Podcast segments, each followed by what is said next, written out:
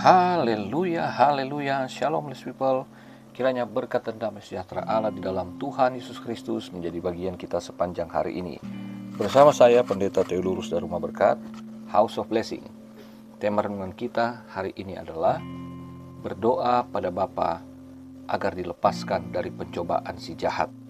Serial Doa Bapa Kami bagian yang kelima. Firman Tuhan terambil dari Injil Matius pasal 6 ayat yang ke-13. Firman Tuhan. Dan janganlah membawa kami ke dalam pencobaan, tetapi lepaskanlah kami daripada yang jahat. Karena engkaulah yang mempunyai kerajaan dan kuasa dan kemuliaan sampai selama-lamanya. Amin.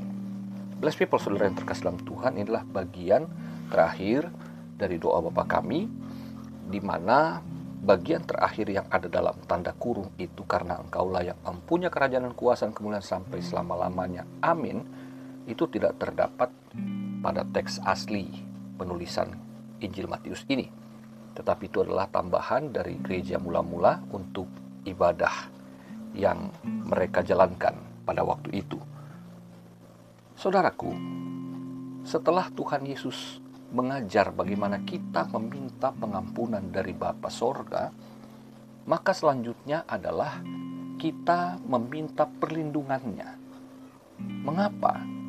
Karena setelah seseorang, setelah kita diampuni dari dosa, setelah kita diselamatkan dan mendapat hidup yang kekal di dalam Kristus, maka iblis nggak akan pernah tinggal diam, saudaraku dia akan senantiasa berusaha untuk mencobai kita. Untuk apa? Untuk membawa kita kembali pada hidup yang lama.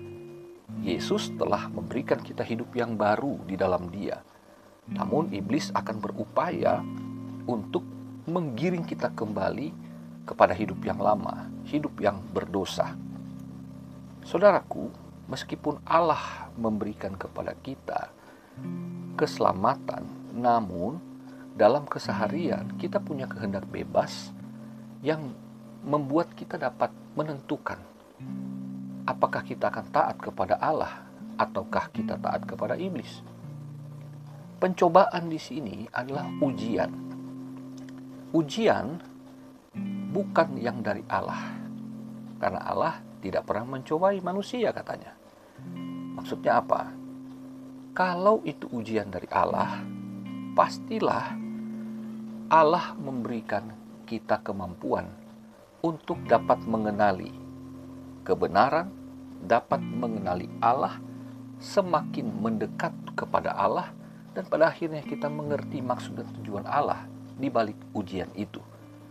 Tetapi kalau ujian itu dari iblis, kenapa disebut pencobaan?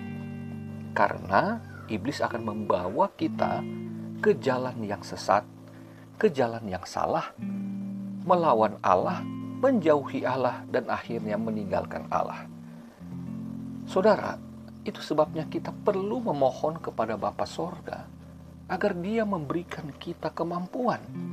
Karena jujur kita nggak akan pernah bisa melawan godaan kalau tidak berpaut pada firmannya.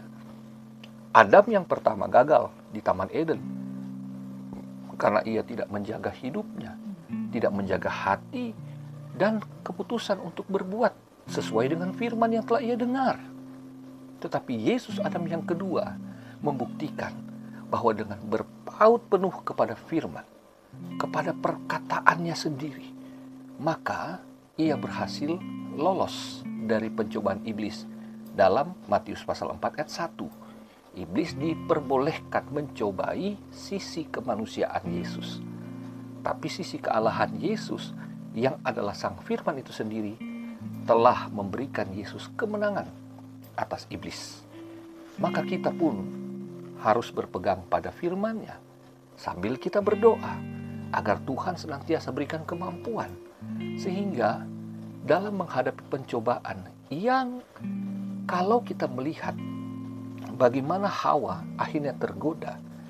Pencobaan iblis itu adalah bagaimana firman Allah itu dipelintir-pelintir sehingga terlihat atau terdengar seperti kebenaran padahal itu tidak. Nah, sekarang pun demikian saudaraku. Dia tidak muncul dengan wujud iblis yang seram, setan yang mengerikan, tidak. tetapi sering kali ia menggunakan kebenaran firman dengan penafsiran yang salah, dengan apa yang dikatakan oleh dunia ini sebetulnya salah, tapi mereka pelintir-pelintir sehingga firman itu diperbuat sebagaimana yang dikehendaki oleh iblis. Jadi seolah-olah itu kebenaran Allah, tapi sesungguhnya itu telah dimanipulasi oleh iblis. Saudara yang terkasih, bahwa kita ya dikatakan bisa saja sebagai manusia biasa karena punya kehendak bebas, bisa saja kita pun akhirnya terjebak dalam pencobaan. Tetapi kemudian di sinilah kalimatnya. Tetapi lepaskanlah kami daripada yang jahat. Jadi kita mungkin memohon agar Bapa Sorga tidak memberikan kita izin tidak memberikan iblis untuk kesempatan menguji kita dengan cara yang jahat. Tetapi ada saatnya kita lengah, kita terjebak juga. Tetapi di sini kemudian kita ingat ada Tuhan yang akan melepaskan kita apabila si jahat berhasil mempengaruhi saudaraku. Nah, kalau kita melihat dalam 1 Korintus pasal 10 ayat yang ke-13, ini dari kata Yunani yang sama, pencobaan-pencobaan yang kamu alami ialah pencobaan-pencobaan biasa. Yesus sebagai manusia pernah mengalami pencobaan yang sama. Yang tidak melebihi kekuatan manusia. Jadi artinya sebetulnya kita bisa hadapi kok. Tapi sering kali kita akhirnya lalai untuk mempercayai dan berpegang pada firman Allah. Akhirnya kita tergoda. Namun ketika kita ingat kita telah masuk dalam perangkap iblis, kita mohon kepada Bapa Sorga. Alkitab berkata, sebab Allah setia, dan karena itu ia tidak akan membiarkan kamu dicobai melampaui kekuatanmu. Pada waktu kamu dicobai, ia akan memberikan kepadamu jalan keluar, sehingga kamu dapat menanggungnya. Jadi saudaraku yang terkasih, pada akhirnya kita ingat bahwa kita punya Tuhan yang setia, padahal kita nggak setia. Namun ketika kita dicobai, kita ingat Tuhan, ada roh kudus yang menginsafkan kita dari dosa. Maka kita memohon kepada Allah dan dia memberikan jalan keluar. Kalau kita sudah keburu terjebak, maka ia setia dan adil. Mengaku dosa, maka Allah itu mengampuni dosa dan melupakan kejahatan kita.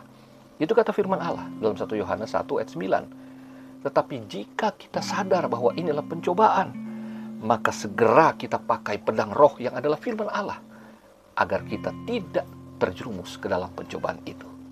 Luar biasa, hanya dengan berdoa kita percaya Bapa Sorga melindungi kita. Selamat beraktivitas. Tuhan Yesus mengasihimu. Tuhan Yesus memberkatimu. Haleluya bless people.